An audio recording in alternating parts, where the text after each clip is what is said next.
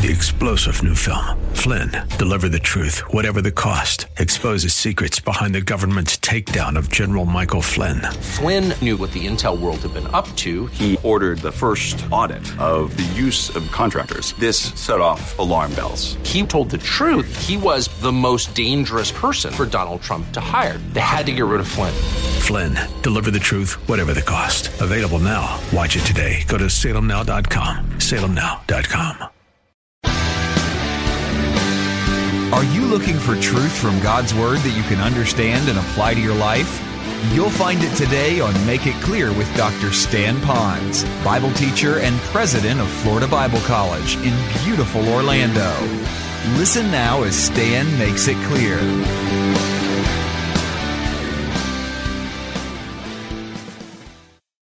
So today I'd like you to know that the audience to whom I'm speaking to directly would be those for sure that if they were to die today, they'd go to heaven.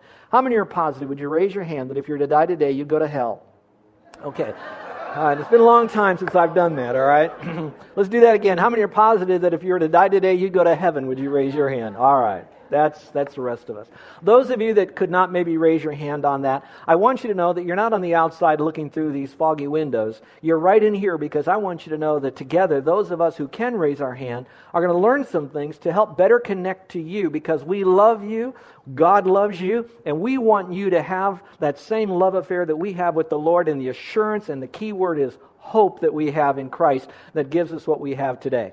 Now, for those of you that are Christians, this may not be new news to you, but for some of you, I don't know that we've allowed it to motivate us enough. For example, that's this.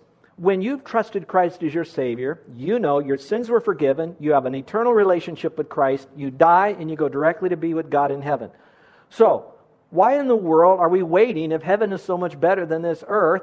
Why don't we just go right now? Why doesn't the Lord just take us? We trust Christ, bing, bang, boom, we're out of this world and into heaven. Well, there's a lot of reasons.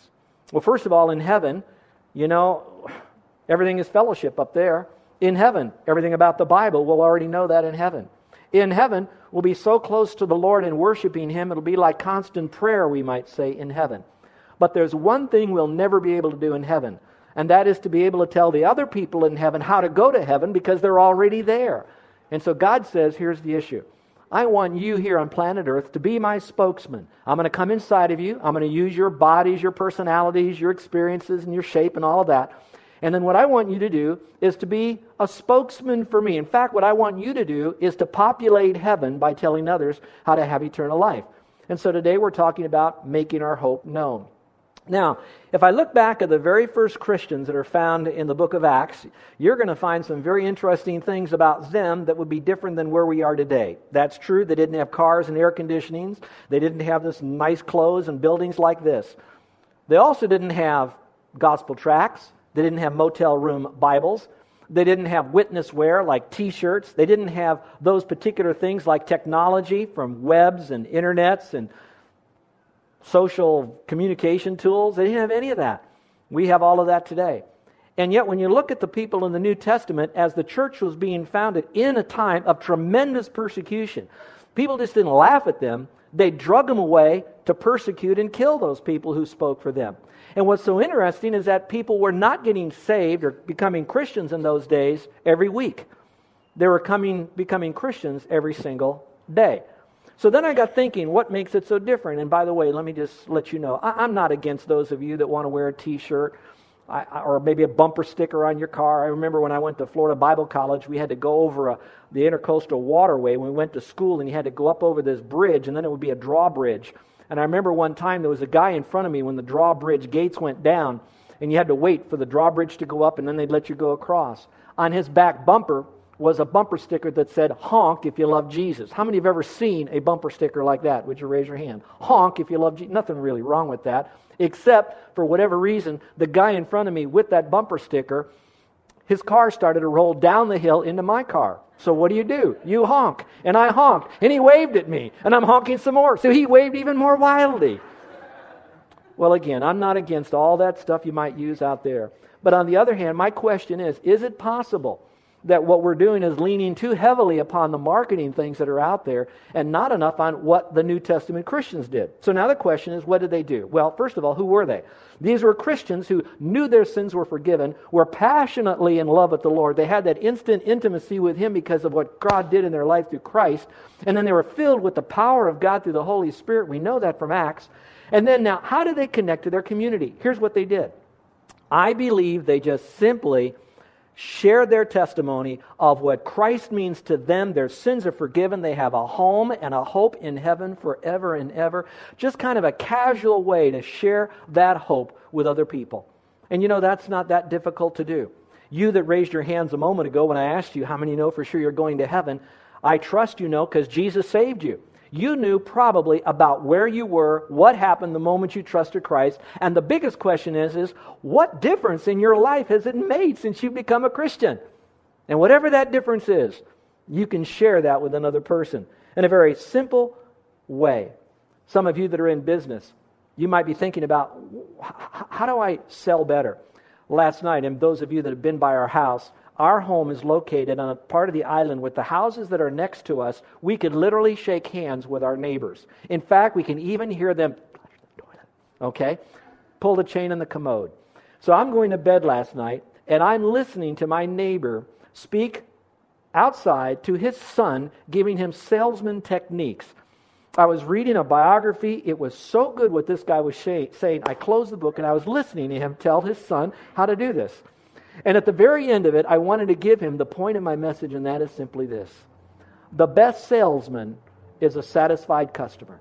So let me ask you this question. How many of you who have trusted Christ as your Savior, you are so glad that you don't want to give up your salvation and go to hell? How many of you are so satisfied that you are saved? Would you raise your hand? You are a satisfied customer. Why are you so satisfied with that? You don't have to answer that here. But you ought to answer it with the people with whom you come in contact with. We're a satisfied customer. So today I want to talk about making your hope known.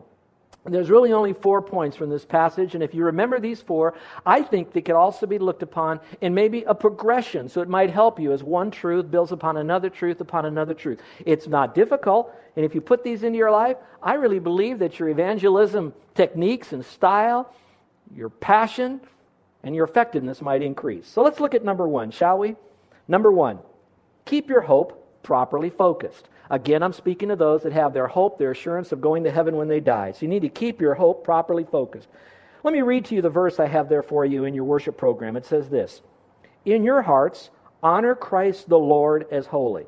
Well, you couldn't get a better focus than that, than to focus on the Lord Jesus Christ. And if you really honor him, then it'll be properly focused upon the Lord. And so if it's properly focused upon the Lord, he's holy. Then it goes on to say, always being prepared to make a defense to anyone who asks you for a reason for the hope that is in you.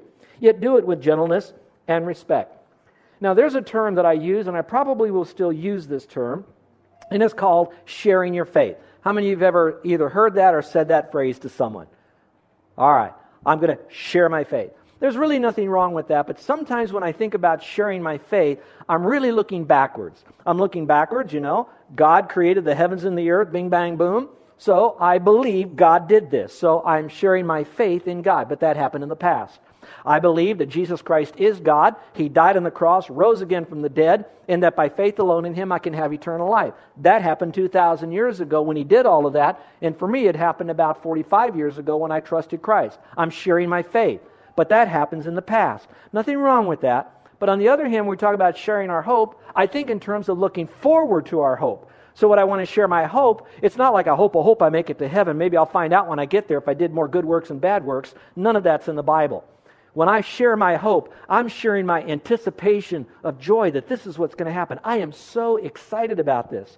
I love to watch our keiki when mom and dad are going to go to the mainland and they're going to take those kids to some place like maybe Disney World or maybe one of those other fancy parks that they have over there. And you talk to the kids, what are you doing? You're going to the mainland. They don't say, yeah, I'm going to the mainland. You know what they say? I'm going to Disneyland, you know, and they're so excited about going to these different parks. They're not thinking about, hey, the beach was really good last week. That's important. We have our beaches but they're looking forward to that future hope that they have. And you know, the world is a lot like that as, with us as well. We also look at the world, and everybody wants to have hope. I wouldn't be surprised, those of you that are listening on the radio, some of you, your hope right now is that our economy will turn around. especially over this last week, those of you that have been counting on your retirement investments that you have. And some of you might be hoping that you get a good report from the doctor. And some of you might be hoping that your kids turn out right. And some of you are hoping that you might have the right mate sometime. You might you know, marry Mr. Right or Miss Right. And there's nothing really wrong with that, but think with me for a moment.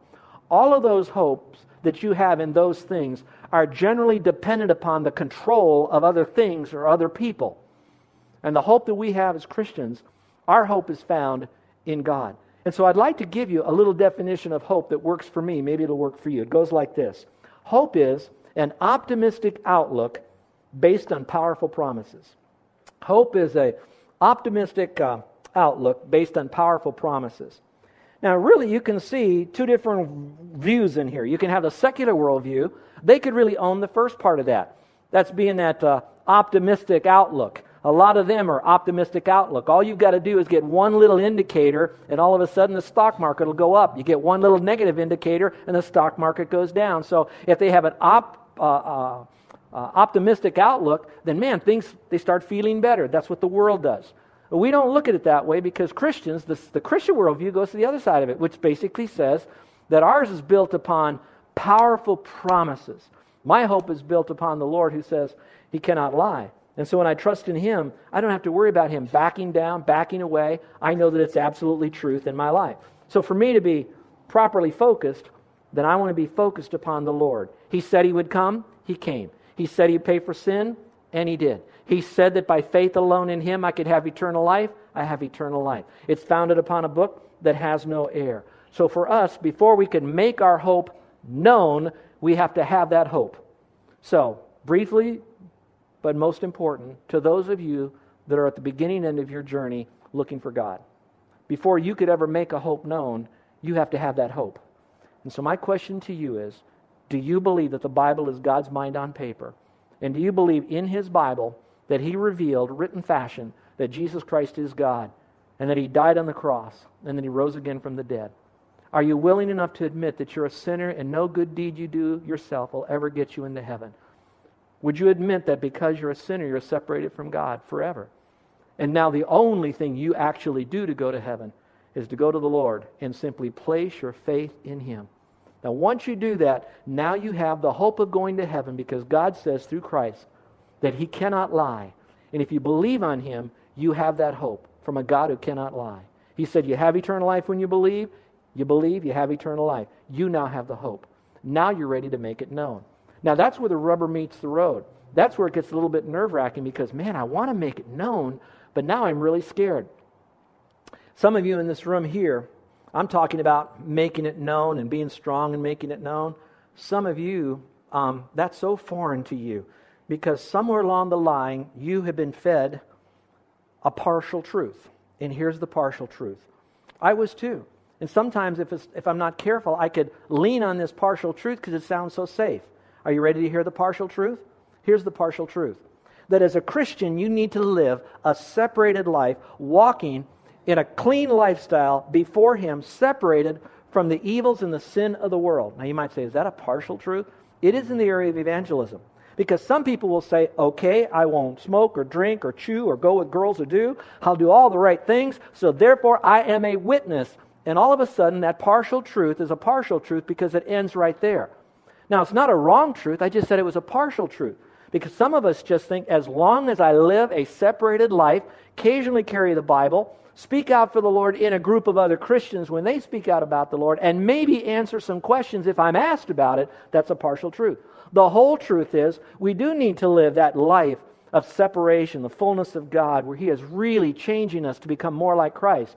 But also, we need to have a verbal witness, where we take that separated life, but now we actually engage the community in some measure. Whether we begin a conversation on secular issues, then we move it to a spiritual conversation, and then we end it with a salvation conversation, but we have to take it to the next level. Are you all tracking with me so far? I just would like to tell you, I am not your judge, but I will assume that some of you have bought that partial truth and you've stopped right there. And Satan loves it. He doesn't have a problem with you living a good life. In fact, it even could feed your ego because sometimes when you live such a good life, people are going to say, My, what a kind person, what a gentle person, what an honest person. And that makes us feel pretty good. Sometimes it'll even get us a better mate, it might even get us a promotion. And so that kind of feeds us. But in the sense, who would ever know that our changed life is because of what Jesus Christ has done for us? And what good is all of that if we have this great life and we never use it to engage our culture in a loving, gracious way to communicate the gospel to them? So the whole truth is we do this. The other side of this is is a person who goes up to other people that are lost and just yells the gospel in their face, but they live almost like the devil.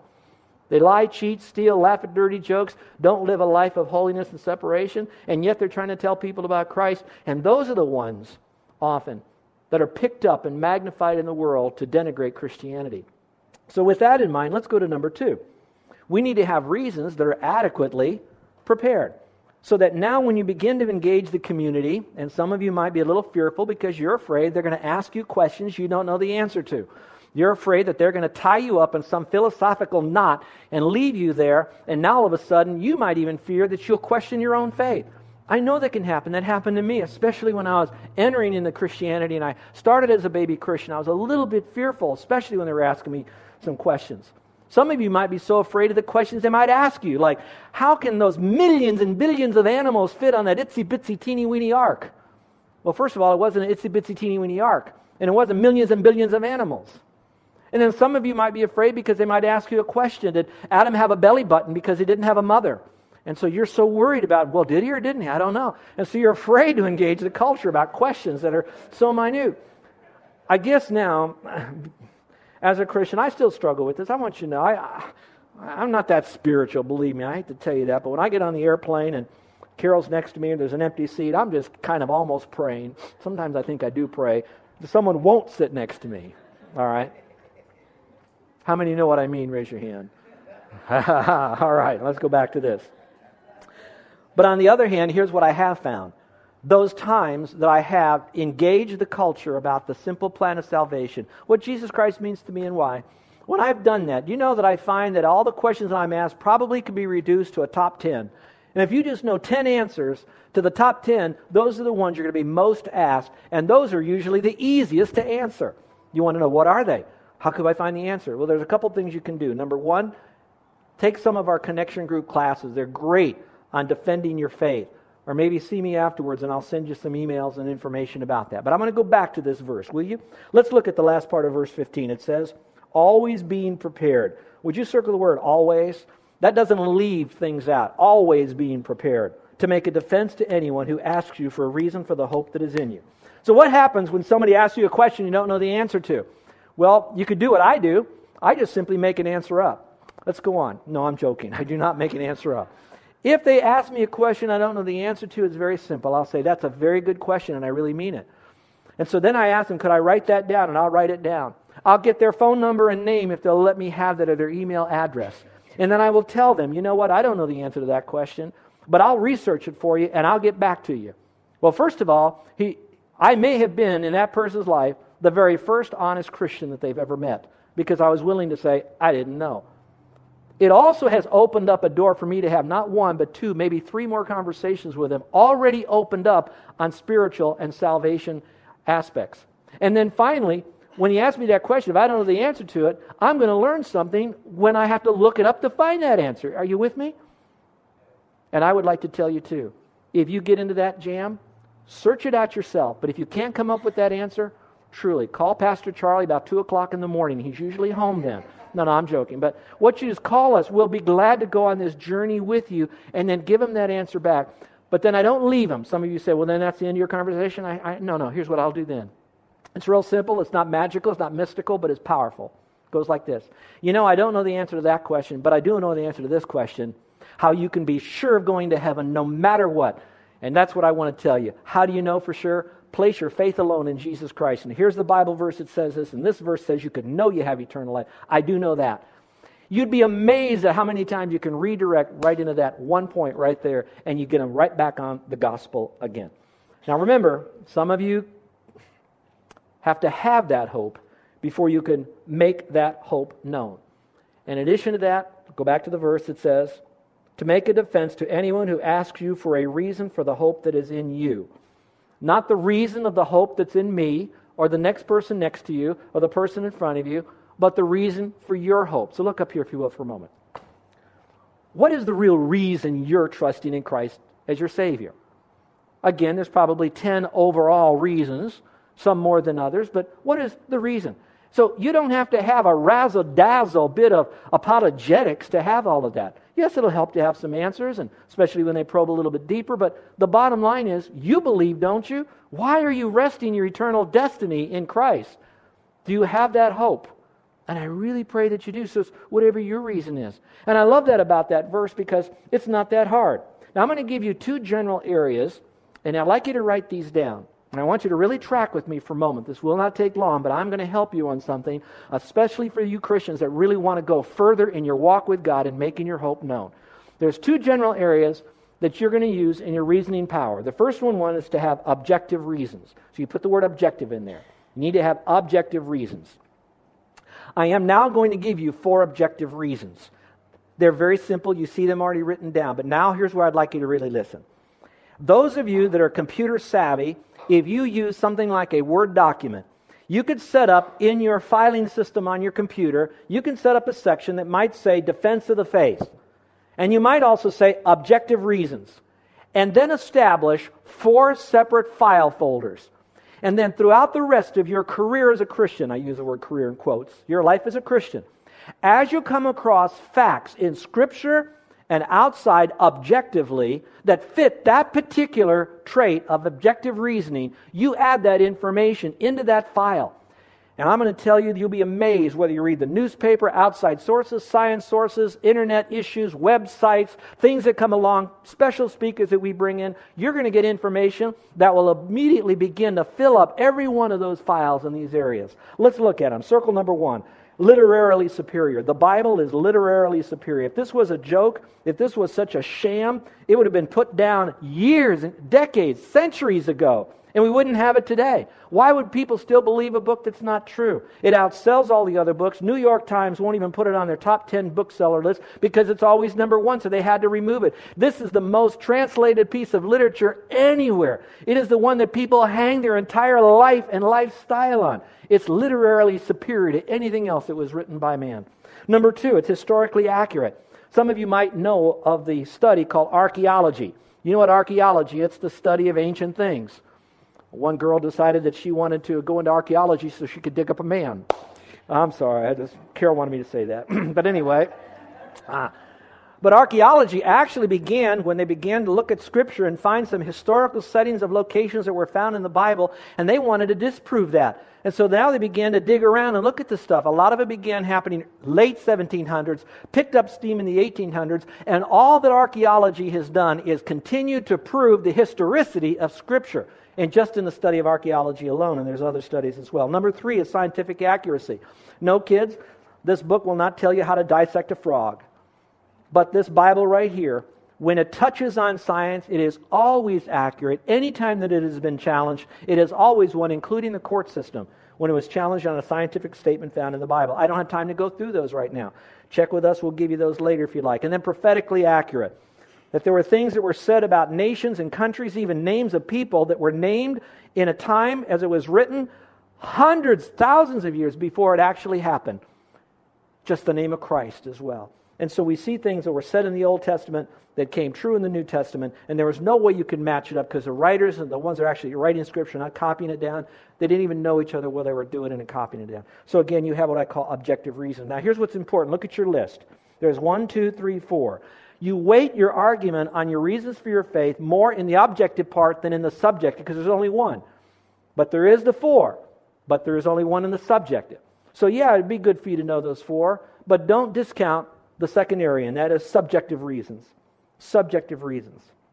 Sometimes this is the one you can argue the most passionately about, and it's the one that sometimes actually takes the person across the line into faith in Christ.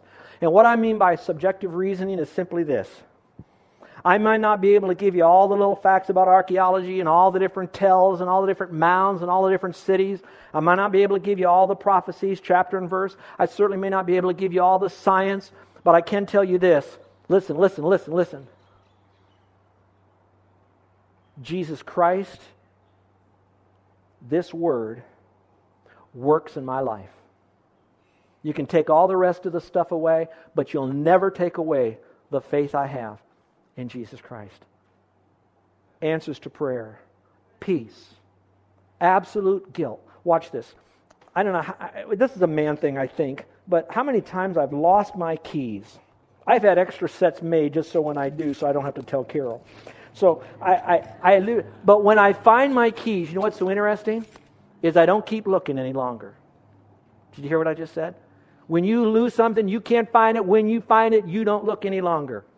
I remember as a 16 year old kid growing up, I was looking, how do I get to heaven? What do I need to do? Fearful of death. And finally I cried out, Oh God, whatever it is, show me how I can go to heaven when I die. Not a month later, that prayer was answered. I trusted Christ as my Savior. The fear factor was gone. The guilt was gone. A whole new life with Christ began.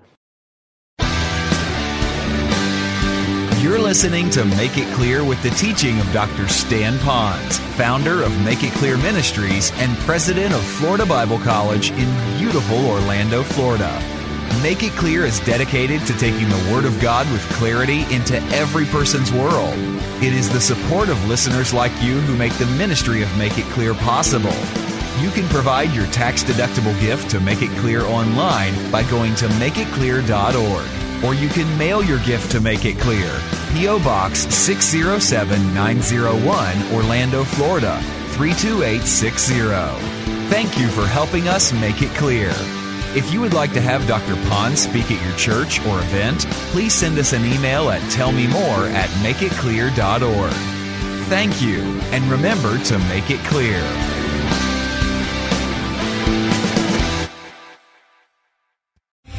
Three star general Michael J. Flynn, head of the Pentagon Intelligence Agency, knew all the government's dirty secrets. He was one of the most respected generals in the military. Flynn knew what the intel world had been up to, he understood its funding. He ordered the first audit of the use of contractors. This set off alarm bells. The explosive new documentary, Flynn, Deliver the Truth, Whatever the Cost, and covers the facts behind this scandal. Flynn told the truth. He was the most dangerous person for Donald Trump to hire. I find out the worst enemy that I'm going to face in my life is right here in America. They took my assessment and they wanted me to change it. And I was like, I'm not changing it. They had to get rid of Flynn with in depth interviews, archival footage, and never before seen personal records of the man behind the headlines. I just felt like I was drowning. Flynn, deliver the truth, whatever the cost. Available now. Watch it today. Go to salemnow.com. Salemnow.com.